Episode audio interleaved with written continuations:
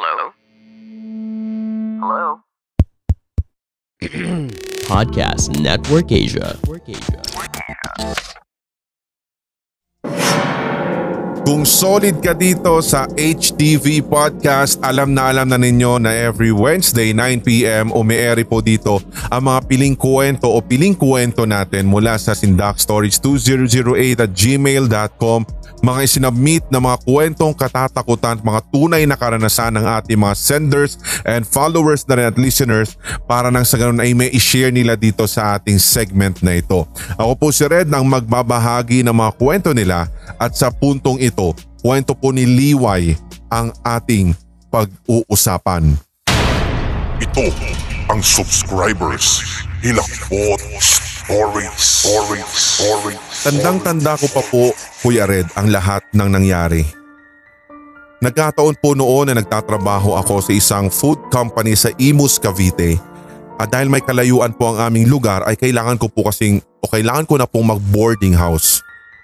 Bale ang napili ko po ay up and down, may isang kwarto sa baba at isa rin po sa taas. up, up and down nga eh. Kaya isa sa baba, isa sa taas. Okay. Kaming tatlo po ay, kaming tatlo ng boardmate ko ay nagtatrabaho sa isang company. Pero hindi po kami ganun ka super close kasi magkakaiba po kami ng building. Sa baba naman po kasi ay may dalawang matandang babae na ang feeling ko ay mag best friend at sabi nila ay tiga Samar daw po sila.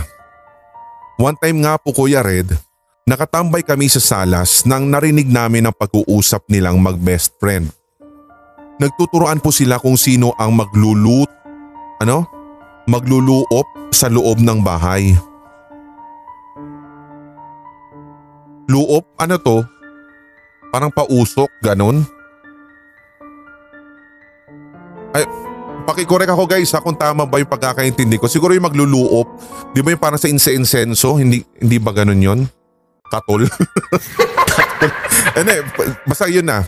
Ah, sabi dito, ah, nag-uusap sila kung sino daw yung maggaganon at ayaw po nilang pareho. So nagtaka po kami nung una pero dead man na lang kami nung tumagal. Hanggang sa sumunod na gabi. Napansin namin na wala po yung dalawang mag-best friend at ang sabi, umuwi daw po sa isa pa nilang kaibigan yung dalawang yon pero bago sila umalis, nagluop muna sila nung umaga habang wala pa po kami kasi work namin noon. Mga 10pm po nakahiga na po kaming tatlo. Ako po ay malapit sa pinto at yung isa naman po ay malapit sa bintana. Hanggang sa nakatulugan na po namin yung paglipas ng oras at wala na pong ilaw sa buong bahay. Dito po'y may naririnig ako na parang umaakyat sa hagdan. Hindi mo siya talaga masasabi na uh, kung sino man o tao sapagkat palakas po ng palakas ito na parang sinasadya niya upang magising kami. Hanggang sa pakiramdam ko ay malapit na yung paglalakad niya sa harap ng pinto. Pinakiramdaman ko po kasi wala nang dapat na aakyat sa kwartong yun dahil andun na, po, andun na kaming tatlo sa kwarto namin. Maya-maya'y narinig kong may mahinang kumakatok. Hindi ko pinansin nung una hanggang sa palakas ng palakas ang katok na yun so parang dito na ako nakaramdam ng takot Kuya Red. Inilawan ko po yung pinto gamit ang flashlight ng CP ko at lalo po akong kinilabutan nang makitang gumagalaw ang doorknob na para bang may nagpupumilit buksan iyon at hindi ko po talaga siya madedma na lang ng ganun-ganun dahil talagang kumikilos ito ng pagkalakas-lakas. Yung para bang talagang gusto niyang pumasok kahit nakalak yun. Nilakasan ko na lamang po yung loob ko. Tinakbuhan ko po yung switch ng ilaw at binuksan. Agad ko pong ginising yung isa kong boardmate at naka-headset po siya. Sinabi ko sa kanya ang lahat at nagulat na lamang ako sa sagot niya dahil kanina din pala ay nararamdaman niya na iyon Naririnig din daw niya yung paglagal, paggalaw ng doorknob kahit naka-headset siya. Kunwari ay hindi daw niya naririnig para hindi siya matakot. Naiyak na po ako noon sa sobrang takot kaya Napagpasyahan namin na matulog na lamang ng magkatabi at simula nga po noon ay hindi na kami nagsarapa ng ilaw. Kala ko po ay yun na talaga at doon na magtatapos ang lahat. Hindi pa pala. Kinabukasan, pinili na lamang namin na huwag pag-usapan na nangyari dahil tiyak ay matatakot lamang kami. Nung umagang naglalakad na kami papunta sa company namin, yung isa naming ka-boardmate ay nagsalita at nagtanong ng, Nadinig niyo ba yung kagabi? Inikilabutan ako nung time na yun kaya Hinawakan ko ng mahigpit yung Bible ko. Mas natakot po ako Kuya Red dahil lahat pala kami ay nakaramdam ng nangyari kagabi. Hindi lang pala ito isang guni-guni. So kinagabihan pagdating ko sa boarding house, ako pa lang pong mag-isa. 7.30 po iyon at wala pa sila kaya ganun na lamang po yung hilakbot ko. Hindi pa sila uuwi sa boarding house kaya tinawagan ko ang isang kaibigan ko kung pwede niya akong samahan. Sa awa naman ng Diyos, wala siyang gagawin kaya umoo siya. Probinsyana po yung kaibigan din naming iyon at tubong Bicol. Nags nagsabi. Nagsabi po siya sa akin na makikilaba daw muna siya doon sa lababo ng kanyang uniform kaya pumayag na rin ako para talagang may dahilan siya na mag-stay ng matagal doon sa aming lugar habang wala pa akong kasama. So ang nangyari, nasa baba po siya naglalaba habang ako ay nag-aayos ng gamit sa kwarto sa taas.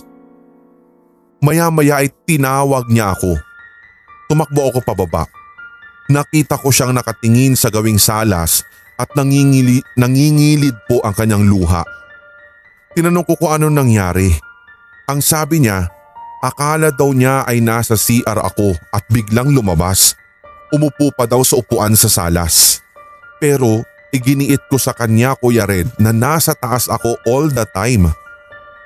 May tinatanong pa nga daw siya sa akin pero nagtaka na lamang siya kung bakit hindi daw ako umiimik kung kaya't sumilip daw po siya sa gawing salas at doon nga'y nakita niya ang isang babae na walang muka. Nagyakapan kaming dalawa sa labis na hilakbot.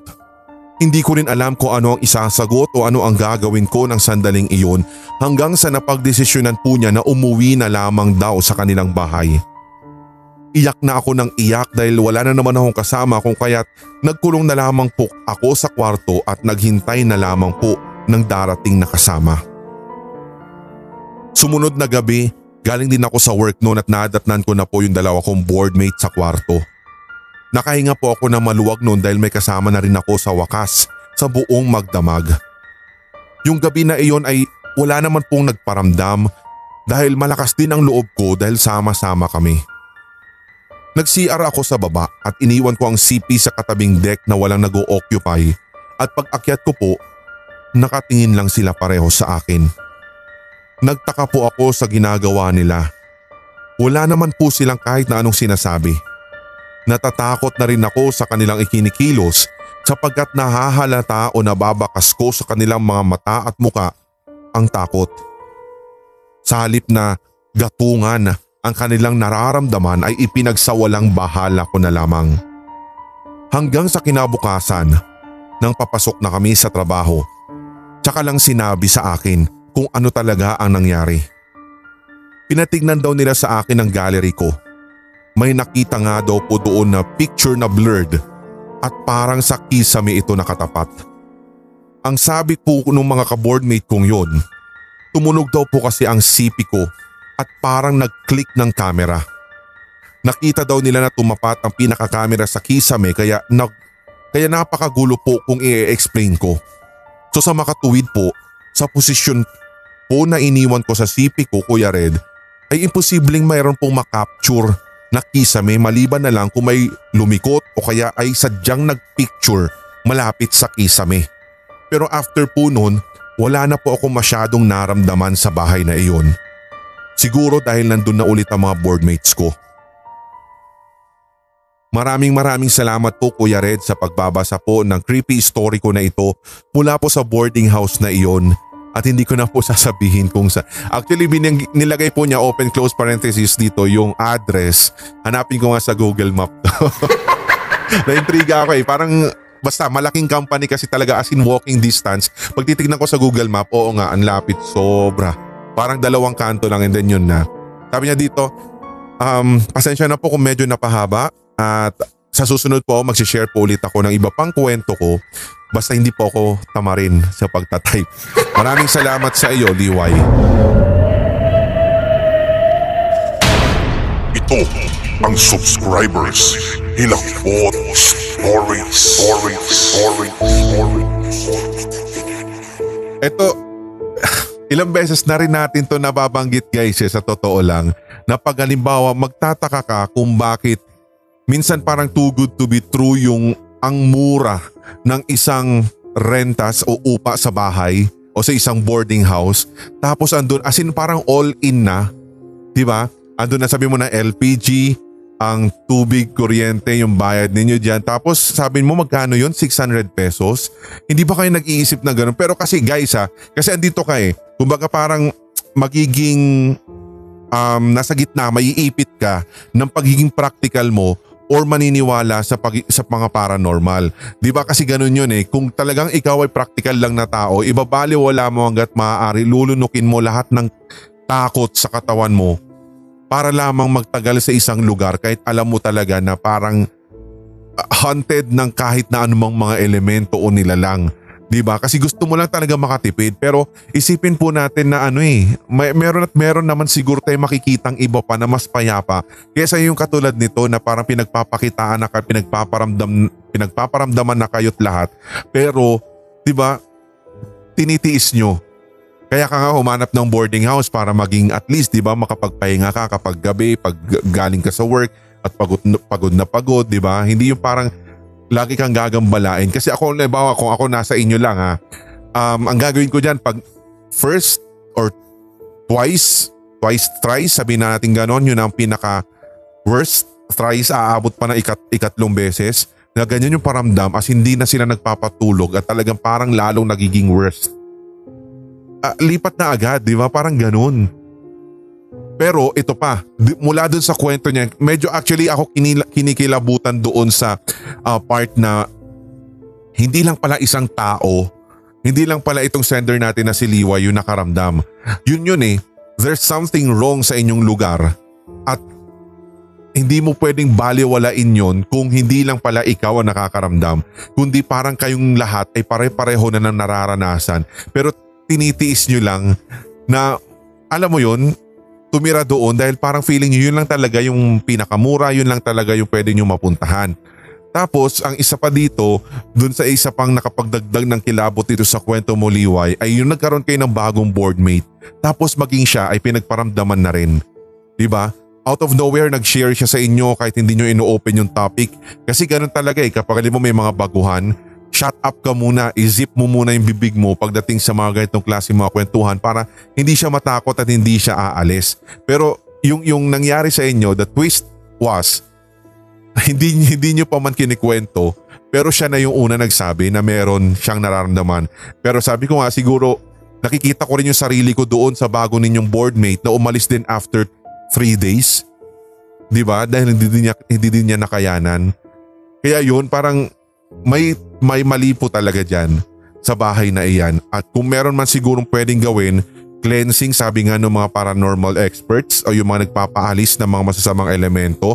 Kung paano nila gagawin yan, pwede nyo din po akong uh, bigyan ng idea or pwede nyo pong o pwede kayo magbahagi sa amin ng mga ilang proseso pero hindi ko naman po gagawin. Relax lang hindi ko gagawin. Pero ibig sabihin para mabigyan lang natin, ma-picture out lang natin kung ano nga ba yung mga ginagawa para nag para sa pagpapaalis ng mga ganitong klase mga nilalang. Lalo't lalo pa, parang diyan na sila simula nang dumating kayo. 'Di ba? Tapos hindi hindi ba kayo magtataka na bakit ganyan lamang yung babayaran ninyo? Balikan lang natin yung first part na sinabi ko kanina na for sure alam yan ng mga uh, tag dito, yung mga landlady ninyo. Diba tapos naririnig na rin pala ninyo mula doon sa dalawang matanda na nakatira dyan sa baba yung tungkol sa ano yun, ah, suob ba yun? Ano, luop? Sabi niya, yung para nag insenso para matangga, magpaalis ng mga ano. Ang masaklap dun guys, ganito ha, ini-insensohan kasi nila yung nasa baba, kaya tuloy parang dun sila lumilipat sa inyo sa taas. Maaaring ganun din guys, yun, di ba? Hindi malayong mangyari yung mga ganitong klaseng senaryo na na, um, na nakikita ko sa ah, kwento ninyo eh. Di ba? Mula doon mismo sa mga sinabi ninyo. Di ba? Anyway, kung at ano pa man, ang good thing doon ay wala ka na doon sa bahay at uh, naka-move forward ka na at sana hindi ka sinusundan at kumusta-kumustahin mo rin yung mga kasama mo doon kasi pwedeng sabihin natin nga na hanggang ngayon na doon pa rin sila dahil nga nagtitiis, nagtsatsaga dahil yun lang yung alam nila na medyo makakamura or sabihin natin na talagang doon lang sila nakahanap, nakasumpong ng ganitong klaseng um, boarding house na makakatipid sila. Or the second option is tuluyan na silang naging immune. Alam mo yon? As in, kapag may nagpaparamdam na eh, nasanay na lang sila na mayroong mga presensya doon na nakakasalamuha nila. Parang tinanggap na lang nila hanggang sa parang dead man na lang. Importante nandito pa rin ako at nakakatipid ako. Pwedeng ganon yung mag- nagiging dahilan o magiging dahilan ng mga kasama mo dyan dati. Pero hindi masama na through Facebook o sa Messenger, kumustahin, kumustahin mo rin naman sila pero wag nyo na lang pag-usapan yung mga kwentong ganito, kwentong katatakutan. Huwag mo na silang imarites na mamaya, uy meron pa ba kayong nararamdaman dyan? Parang ganun. Para takutin sila, di ba? Wag naman ganun. Uh, iba na lang na topic yung pag-usapan ninyo just in case kung kumustahin nyo sila. Di ba? Kung sakali man na meron pong nakaka-relate sa kwentuhan natin at same din nang nangyari sa kanila yung nandito sa ating kwento ngayong gabi sa SHS, di ba? Nako, kung puyatan man po ang inyong hinaharap ngayon at inyong ginagawa, walang problema. Sasagutin ka ng kape ni Lola Trinidad. Available po yan sa ating HTV merch sa Shopee. Kaya wag nyo lang po itong i-add to cart. As in, i-check out nyo na po yan agad kasi ang bilis pong maubos yung mga paboritong flavor na sinasabi ko. Butterscotch, double choco, at saka yung um, cinnamon, lalong-lalo na yung bago natin. Kaya check out mo na agad, huwag ka na magdalawang isip. Sabi ko dun sa drip coffee bag na yan, pwede nyo pong gamitin yan tatlong beses as long as malalasahan nyo at meron pang aroma. Walang problema po yan. Hindi nyo na kailangan ng coffee maker, basta hot water lamang at uh, may ano po, mayroong instruction doon na napakasimple at madali pong gawin talaga. Ilalagay nyo lang po, as in parang sasabit nyo lang po doon yung um, coffee bag And uh, sa yung drip coffee, hayaan nyo lang po, buhusan nyo lang po ng konti-konting mainit na tubig. Tapos hayaan nyo lang, basta drip nga lang talaga. Hayaan nyo, parang coffee maker style pero hindi na natin kailangan ng mga ganong klase. Hot water lang talaga. Di ba? Uh, subukan nyo na guys para malaman ninyo, di ba? Kayo na bahala na uh, tumikim at manghusga kumbaga. I-like nyo po yung page ng Kape ni Lola Trinidad sa Facebook para sa direct link ng ating uh, HTV merch sa Shopee. Para direkta na doon na agad mapupuntahan nyo po yung ating uh, store. At nang sa ganun makapag-check out na rin kayo. Lalo't lalo pa uh, sulit sweldo sale uh, yung uh, mga ano yung mga promo nila na kada nagtutugma yung month and then yung date. Di ba? Alam nyo yan. So huwag na kayo magpapahuli dyan guys. Okay Maraming salamat na naman sa pakikinig ng ating podcast. Suportahan nyo rin po yung podcast natin na isa pa, ang Pinoy Horror Radio. So sana po ay ganun din sa ating Red Diaries Tagalog Love Stories. Up na rin po yan si Spotify. At sana ay masundan nyo kami sa ating mga channel si Lakpot Haunted History, ang Sindak Short Stories at yun nga yung Red Diaries Tagalog Love Stories. And hindi ko lang alam kung up na rin po itong pagkakataon na ito ang ating uh, animation channel, uh, animated horror stories channel. Um, tingnan na lang natin sa mga susunod pa mga anunsyo. Ako pong muli si Red, tuloy-tuloy lamang po hawaan para wala ng galingan para lahat tayo ay solid. HTV Positive. May mga kwentong kabawalaghan o mga karanasan kang kahilahilakbot na nagmumulto sa iyong memorya? Ibahagi na yan sa pamamagitan ng voice message o kaya i-type at i-send sa sindakstories2008 at gmail.com. Maaari ring i-private message sa Hilakbot TV Facebook page. Ating pagkwentuhan ang inyong real paranormal experiences kasama si Red. Sabayang mapapakinggan sa Hilakbot TV YouTube channel at HTV Facebook page. Lunes at Biyernes, alas 9 ng gabi. Subaybayan din ang replay sa Hilakbot Podcast every Saturday at 9pm. Ito ang Subscribers Hilakbot Stories.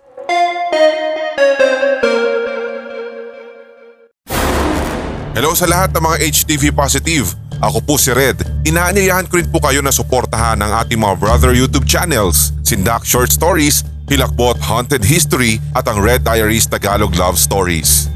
Subscribe na!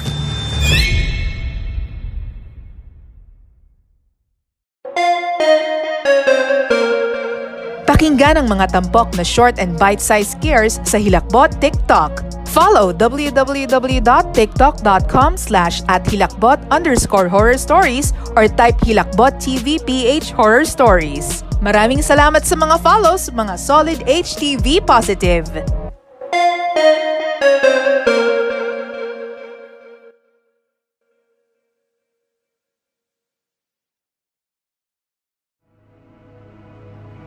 This podcast episode is based on or is inspired by true events. Unless otherwise indicated, all the names, characters, businesses, places, events, and incidents in this podcast are either the product of the podcast creator's imagination or used in a fictitious manner. Any resemblance to actual persons, living or dead, or actual events is purely coincidental.